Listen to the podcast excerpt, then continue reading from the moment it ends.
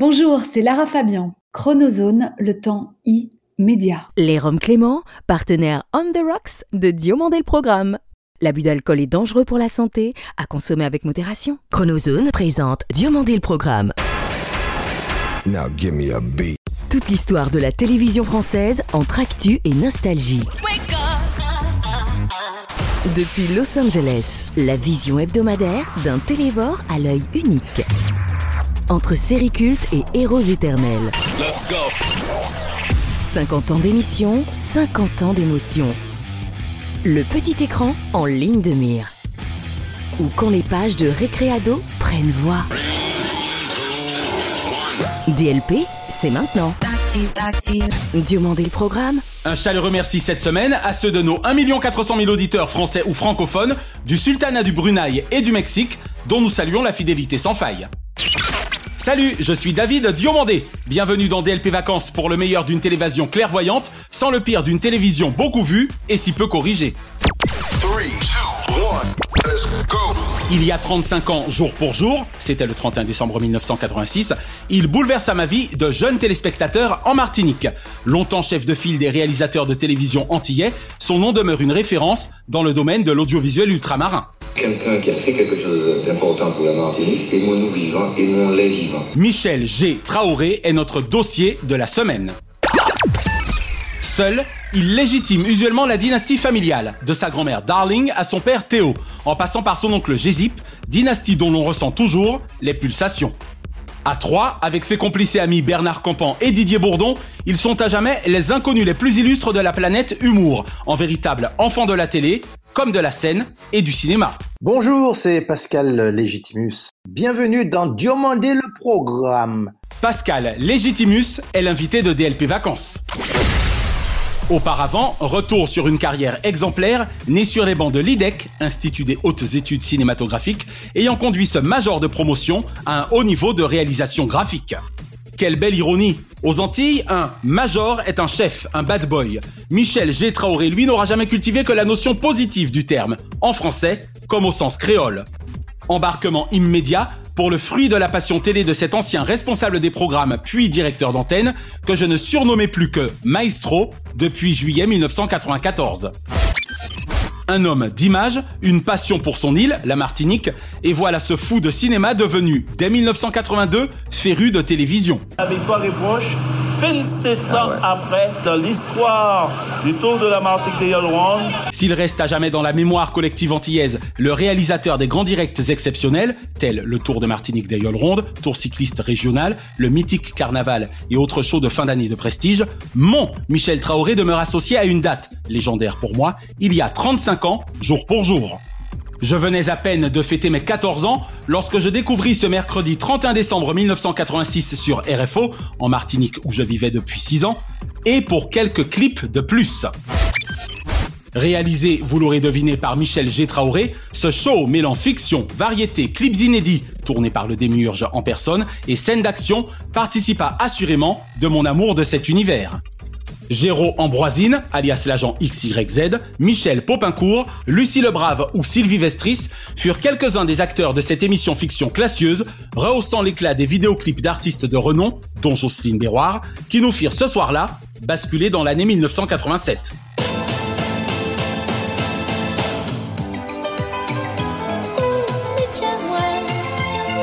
Soleil noir du patrimoine immatériel antillais, Michel Traoré était aimé et respecté de ses pairs et des artistes autant qu'il aimait à les filmer et respectait leurs œuvres musicales, picturales et littéraires. Ralph Tamar figurait au nombre de ses meilleurs amis,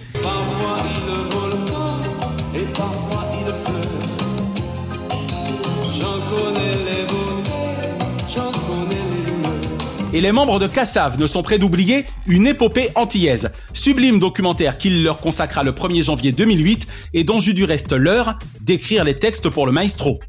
Car Michel Traoré, c'était aussi la générosité et le partage incarné, transmettre tout ou partie de sa passion à des disciples comme moi, pétris d'admiration et d'envie d'apprendre. De février mille neuf cent quatre-vingt-quatorze au vendredi quinze juin deux mille douze, où je choisis de mettre un terme à mes activités au sein du groupe France Télévisions, je n'eus de cesse de m'épanouir auprès de celui avec lequel je partageais passion du septième art et de Michael Jackson et plaisir pour les côtes de bœuf et les dominos. Planète Jeune, Les Vacances de Cinobol avec mon complice Eric Saint-Rose-Rosemont, Cinéaste en herbe, Ciné Lumière, Il fait chaud et grand format auront été quelques-unes de mes plus belles aventures télévisuelles vécues sous l'aile protectrice de ce géant de l'audiovisuel.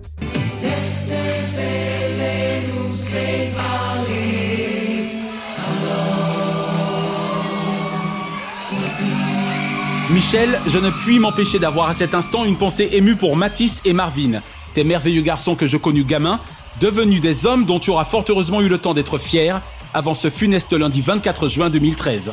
Bienvenue au château, ont dû te dire ces actrices, acteurs et réalisateurs que nous affectionnons tant toi et moi, à commencer par Stanley Kubrick. J'aurais bien lancé un S O S au détective Curtis Louisard s'il n'était lui-même parti, afin qu'il te retrouvât et te ramena parmi nous, Michel.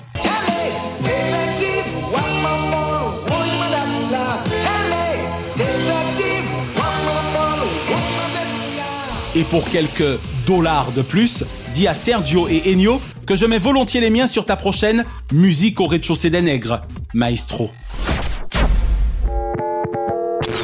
Je suis fils unique dans un hôtel particulier. C'est la croix, la bannière pour me sustenter. Bonjour Pascal Légitimus. Salut David. Merci d'avoir accepté l'invitation de Diamondel le Programme. Bah écoute, c'est un plaisir, surtout que tu es loin. Ça fait plaisir de voir quelqu'un qu'on a connu il y a longtemps. Eh oui, que l'on retrouve. De le réentendre. Je garde pour ma part un très bon souvenir de notre co-animation des Stratécom d'Or. C'était il y a déjà vingt-deux ans, Pascal, sur la scène de l'Atrium. C'est ça, ben tu les fais pas. Merci, vous non plus. Alors non que votre destin était tout tracé, Pascal, mais entre Darling et Théo, les chiens ne font pas des chats, n'est-ce pas ? Oui et non. C'est-à-dire que je n'étais pas forcément voué à ce que je suis devenu. Lorsque j'étais gamin, mon père a remarqué que j'étais un enfant plutôt timoré, timide, introverti. Donc, pour me sortir de ma torpeur, il m'a fait faire du théâtre. C'est incroyable. Et il m'a permis de m'engager dans une comédie musicale pour enfants, un truc plutôt fun, produite par Marthe Mercadier. Oh oui, la grande Marthe Mercadier. Paix à son âme. Exactement, comédienne de boulevard très connue chez nous. Donc j'ai passé l'audition et donc pendant quasiment deux mois, j'ai appris à chanter, à danser, à faire des claquettes. Et j'ai donc joué dans un petit théâtre qui s'appelle le théâtre de l'Athénée, qui est juste derrière le théâtre Édouard sept, dans, près de l'Olympia. D'accord. Pendant quasiment un an, je jouais donc tous les jeudis après-midi, parce qu'on avait les après-midi le jeudi, et le samedi après-midi. Il y a vingt ans, vous faisiez rire la France entière et les Antilles, sur scène, avec votre première réalisation cinématographique. Pourquoi ne vous retrouve-t-on pas plus souvent également derrière la caméra, Pascal ? Tout simplement parce que la dynamique et l'énergie des Inconnus m'a pris beaucoup de temps. On travaillait tous les trois quasiment vingt-six heures sur vingt-quatre, on était quasiment ensemble, on se quittait le soir tard et on se retrouvait le lendemain pour travailler. On est dans une espèce de maelstrom, une énergie créatrice. Et oui. Donc, j'ai pas trop eu le temps après, parce qu'après on a fait les Rois Mages dans la foulée, et ensuite j'ai fait beaucoup de théâtre, donc j'ai été engagé par Josiane Balasco.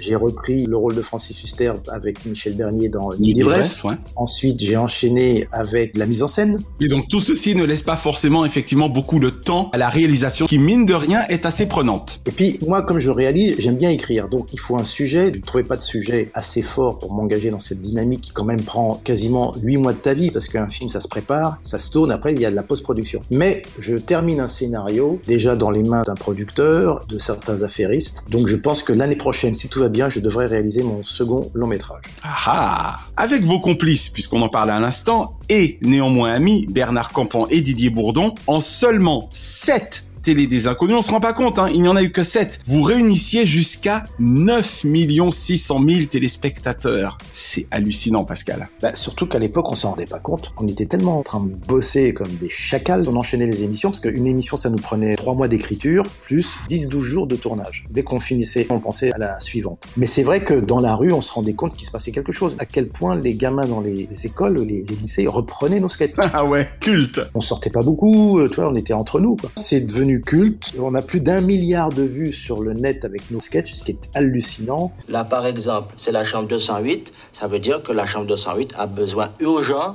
qu'on vienne le voir urgemment. Ah, ben là, ça clignote plus, donc ça voulait dire que l'urgence n'était pas très urgente. La Télé des Inconnus, c'est cent quatre-vingts sketchs quand même, en cette émission. Et encore, on en a jeté beaucoup. Quelle œuvre ! De cette période, Pascal, que vous manque-t-il aujourd'hui le plus ? La scène ? Le cinéma ? ou la télévision. Je fais surtout référence aux Inconnus. Ce qui me manque, c'est évidemment la famille des Inconnus, parce que quand on est ensemble, c'est de la rigolade, c'est de la complicité, c'est de la créativité. C'est rare, en fait, d'avoir trois copains comme ça qui vont dans le même sens avec des idées complémentaires. Donc ça, ça me manque beaucoup, le fait de s'amuser ensemble. Et puis, évidemment, le cinéma, parce que j'en ai peu fait, parce que j'ai fait beaucoup de télé, beaucoup de séries, beaucoup de théâtre, des doublages de films, de la réalisation, j'ai fait des pubs, des clips, tout ça. Et aussi, la famille, c'est important. J'ai fait quelques seconds rôles, jamais des premiers rôles, parce que rien ne me satisfaisait, mais on m'a pas proposé forcément des choses. Mais là, ça commence. D'accord. Je pense que la décennie qui vient va se diriger vers le cinéma plus qu'au reste. Bah, c'est tout le mal qu'on vous souhaite. Sept d'or, Molière, César et victoire de la musique. Aucun autre groupe d'artistes ou artistes n'égala jamais votre palmarès. Quel est votre regard sur l'humour des années deux mille dix deux mille vingt, Pascal? La mode en ce moment, c'est le stand-up. Moi qui viens d'un groupe, c'est l'antipode. Ceux qui m'attirent le plus, ce sont ceux qui sont acteurs en plus de faire du stand-up. Christophe Fluder, oui. C'est un type qui est... Mais... à pisser de rire. Un jour, sur un court-métrage, il me dit « Pascal, quand j'arrive sur scène, les gens sont gênés parce qu'ils se disent « Ah, on va rire d'unanisme, le mec, il est acteur, c'est bizarre. » Donc, ils sont un peu coincés. D'accord. Je réfléchis, deux jours après, je dis « Écoute, tu vas dire cette phrase. » Alors, je rassure les premiers rangs, ce n'est pas un effet d'optique, je ne suis pas loin. C'est la première fois que je fais un sketch avec un... un... un... un, un, un, un inconnu. Et les gens se disent « Ah, on peut rire de ça, le mec se moque de lui-même, tu vois. » Ah, tu m'étonnes. Et le deuxième, ouais, dont je fais la direction artistique, c'est Laurent Barra. Ok. Et c'est un mec qui a un style de phrasé très poétique. Le principe de son spectacle, c'est qu'il est hypochondriaque. Oula. C'est à pisser de rire parce que tu peux te retrouver à travers ce qu'il raconte. Il n'est pas comme les autres stand-uppers, il a une vraie personnalité. Vous seriez prêt à miser dans tous les sens du terme sur eux, autant que vous le fîtes il y a une vingtaine d'années sur Anthony Cavanagh, si je vous suis bien. Exactement, Anthony Cavanagh, Laurent Ruquier, Stéphane Rousseau, Claire Jazz, Arnaud Gidoin. Ah ouais, il y en a eu. Voilà. Quelle ancienne série ou ancien feuilleton regardez-vous encore aujourd'hui ou seriez-vous susceptible de regarder facilement? Moi, c'est les vieux trucs comme les Mystères de l'Ouest, Manix. Ah, génial. L'Homme de Fer, tous ces vieux feuilletons américains, surtout les Mystères de l'Ouest, j'adorais Robert Conrad et puis son copain ah, Artemis Gordon. Gordon ouais. Tintin, tintin, tintin, tintin, tintin, tintin, tintin, tintin.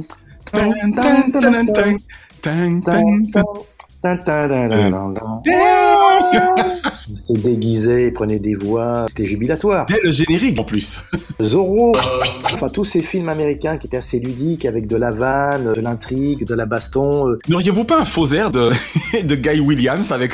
La moustache. Avec votre bogosité et la moustache. Essentiellement la moustache, la bogosité, bon. Et Manix, Manix. Mike Connors et Gail Fisher. Partout il y avait du black, j'étais en empathie, bizarrement. Alors, même question Pascal, mais pour les dessins animés. Tous les Hanna-Barbera, Panthère Rose, Bugs Bunny, Mickey, Spirou, toute la bande de Disney, je trouve ça super. Et Titi et Gros Minet, tous ces trucs que je regardais quand j'étais gamin. Quel animateur kiffez-vous le plus actuellement ou avez-vous le plus kiffé par le passé? Bah, Nagui, je le connais depuis très longtemps, depuis mille neuf cent quatre-vingt-trois. Je l'ai vu grandir artistiquement. C'est quelqu'un qui avait déjà cette ambition de monter à Paris comme Rastignac, qui avait envie vraiment de réussir dans cette profession-là précisément. Et le mec, il est arrivé. Il y sera parvenu, ça c'est clair. Très haut niveau et très créatif. Il fait un très beau binôme avec Gérard Policino qui lui s'occupe du visuel. Exactement. Il a inventé des émissions comme Taratata, quand même une émission phare. Bien sûr. Du côté à forte pigmentation, Claudicia. J'adore la forte pigmentation.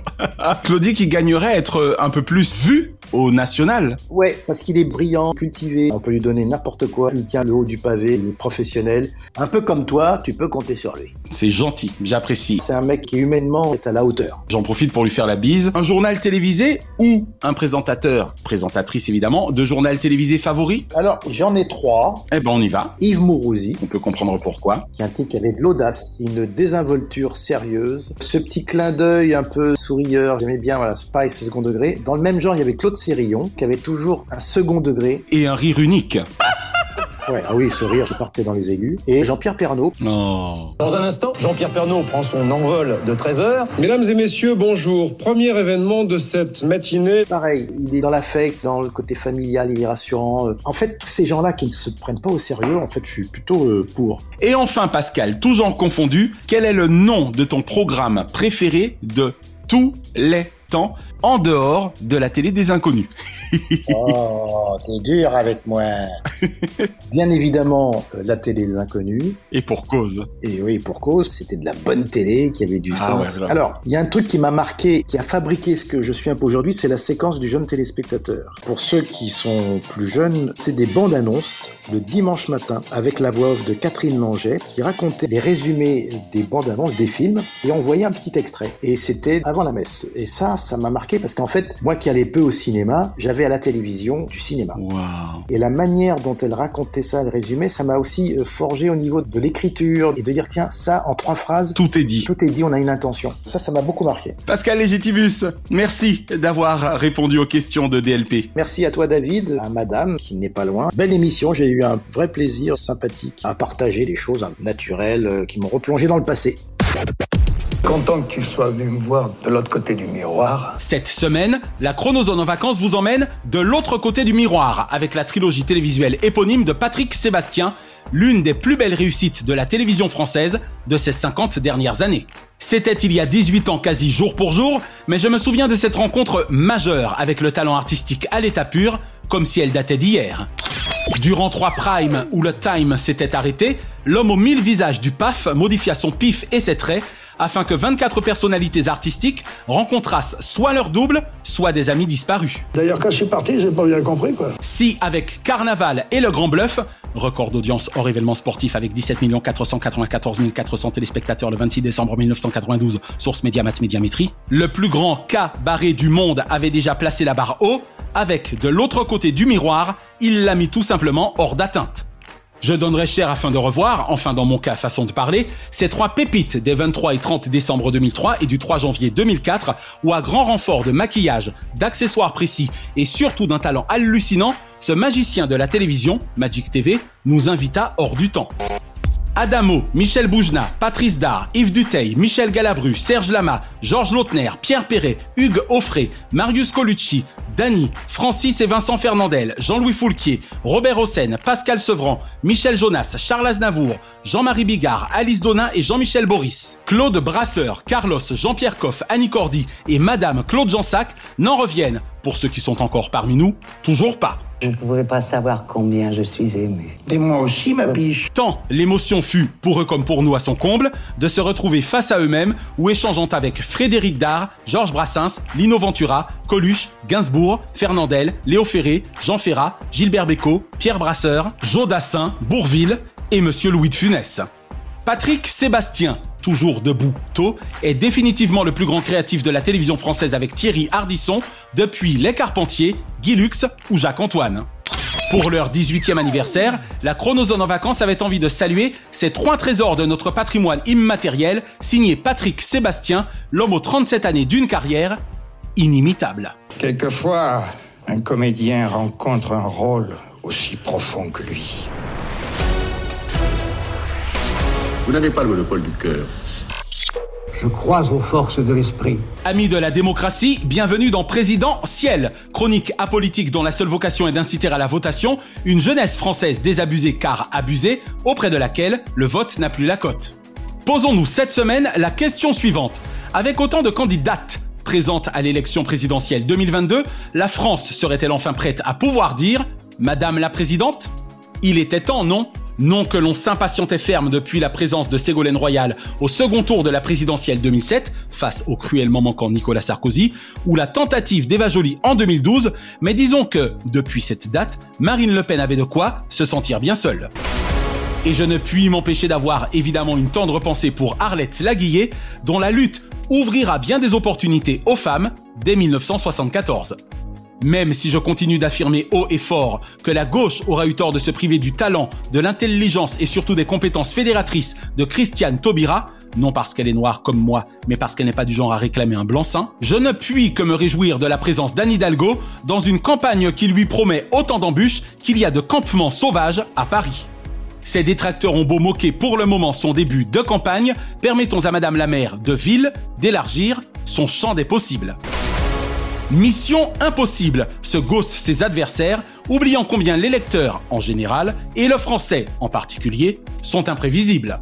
Le résultat surréaliste d'il y a bientôt cinq ans devrait pourtant les renseigner sur la comédie humaine de notre démocratie.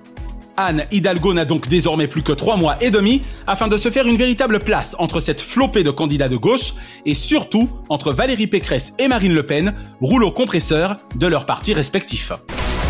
Sortie des urnes après une élection prétendant à sourire, Valérie Pécresse est, quoi qu'il en soit, la candidate officiellement désignée pour représenter L R, les Républicains, à la présidentielle deux mille vingt-deux. Après la région Île-de-France, c'est à une ambition française qu'aspire cette amatrice de bon fromage, véritable édame de fer, F I R E, depuis quelques semaines sur le terrain. La Tigresse, comme semblent la surnommer ses supporters, espère en surprendre plus d'un au soir du dix avril prochain dans un premier temps, puis surtout à celui du vingt-quatre.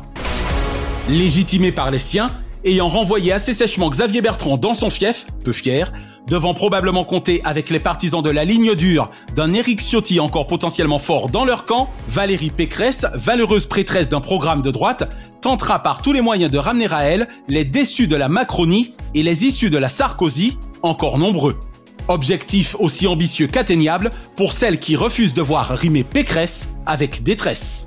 Troisième et certainement dernière tentative pour Marion Anne-Périne Le Pen, qui devra certainement passer la main au jeune et brillant Jordan Bardella si elle échoue une fois encore.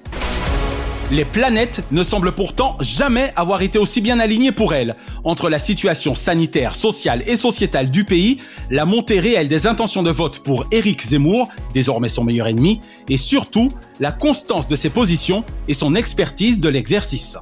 Trois campagnes, ce n'est en effet anecdotique. Et au contraire de son père, qui n'a jamais voulu être président des Français, Marine Le Pen, elle, n'a jamais considéré l'échec comme une option.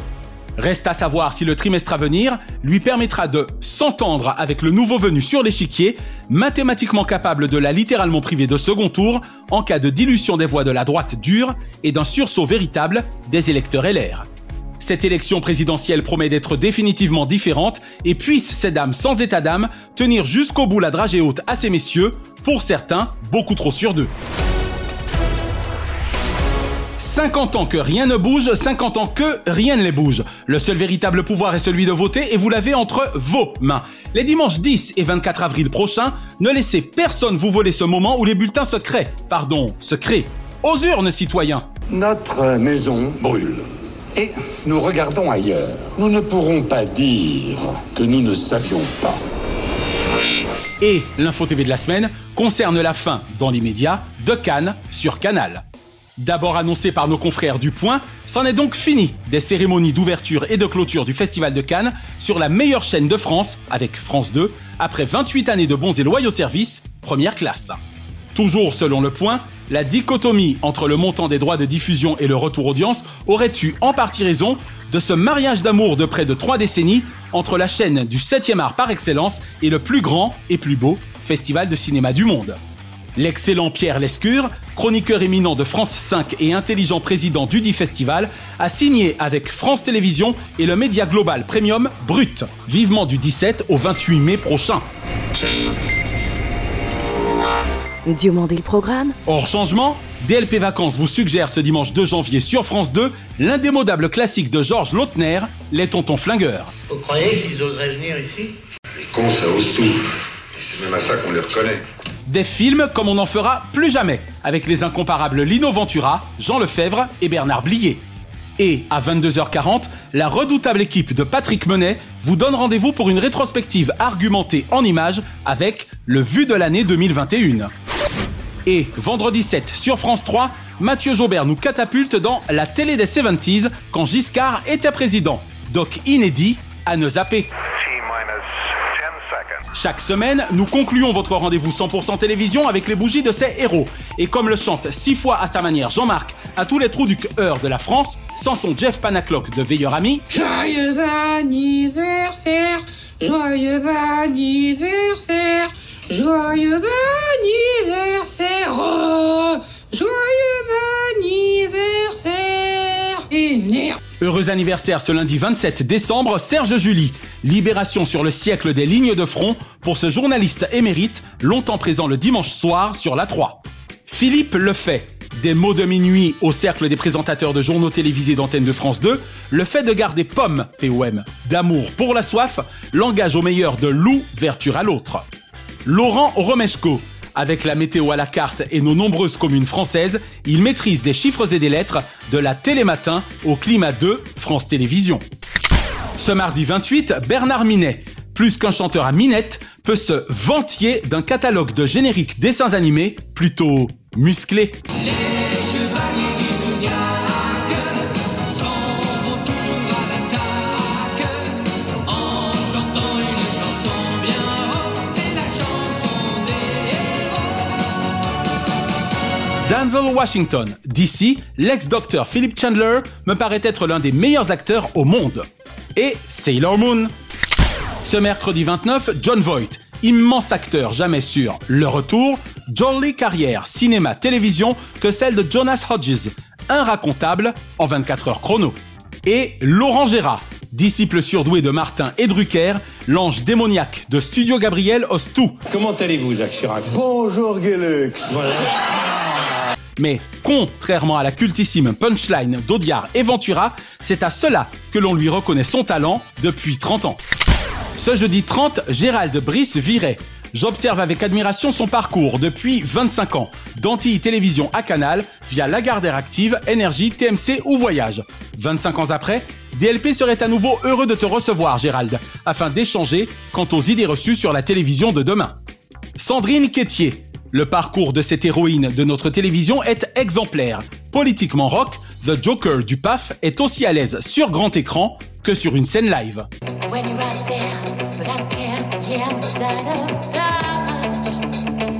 Et Eliza Dushku, de True Lies pour la Fox, avec Schwartzy, à True Calling sur la Fox, Faith Lehane, copine de Buffy, a toujours Dushku d'avance.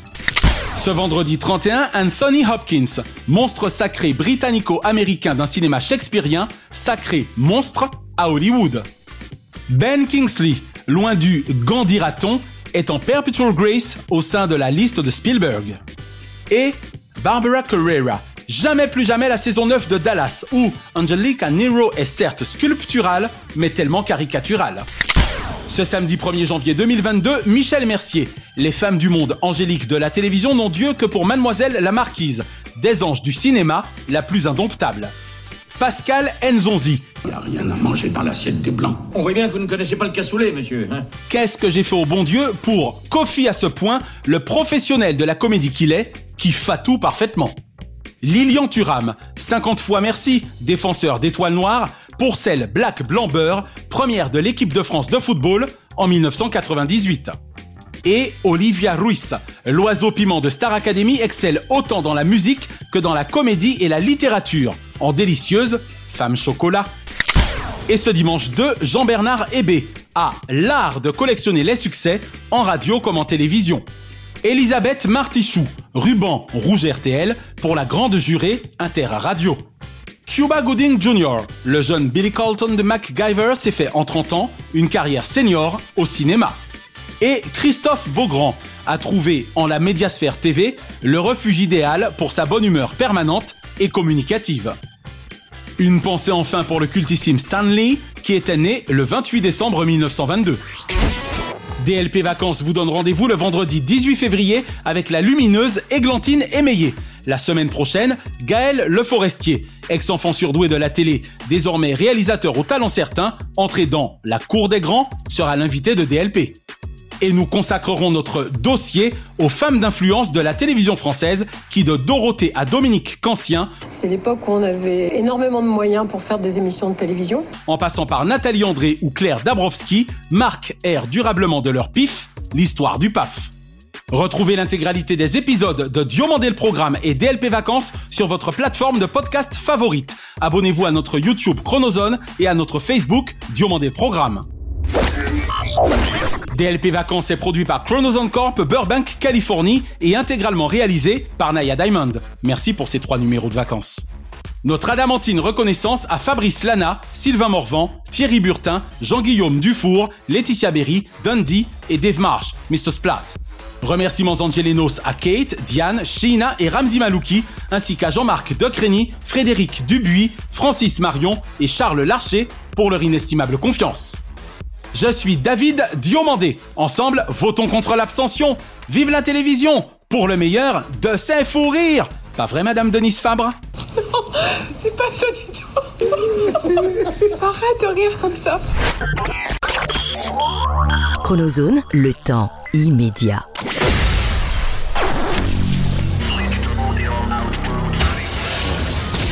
Bonjour, c'est Dorothée. Je vous donne rendez-vous le vendredi dix-huit mars pour les un an de Diamondel le Programme. Soyez présents et comptons sur vous. Bisous, bisous. Merci d'avoir apprécié Diamondel le Programme avec les Roms Clément. L'abus d'alcool est dangereux pour la santé, à consommer avec modération.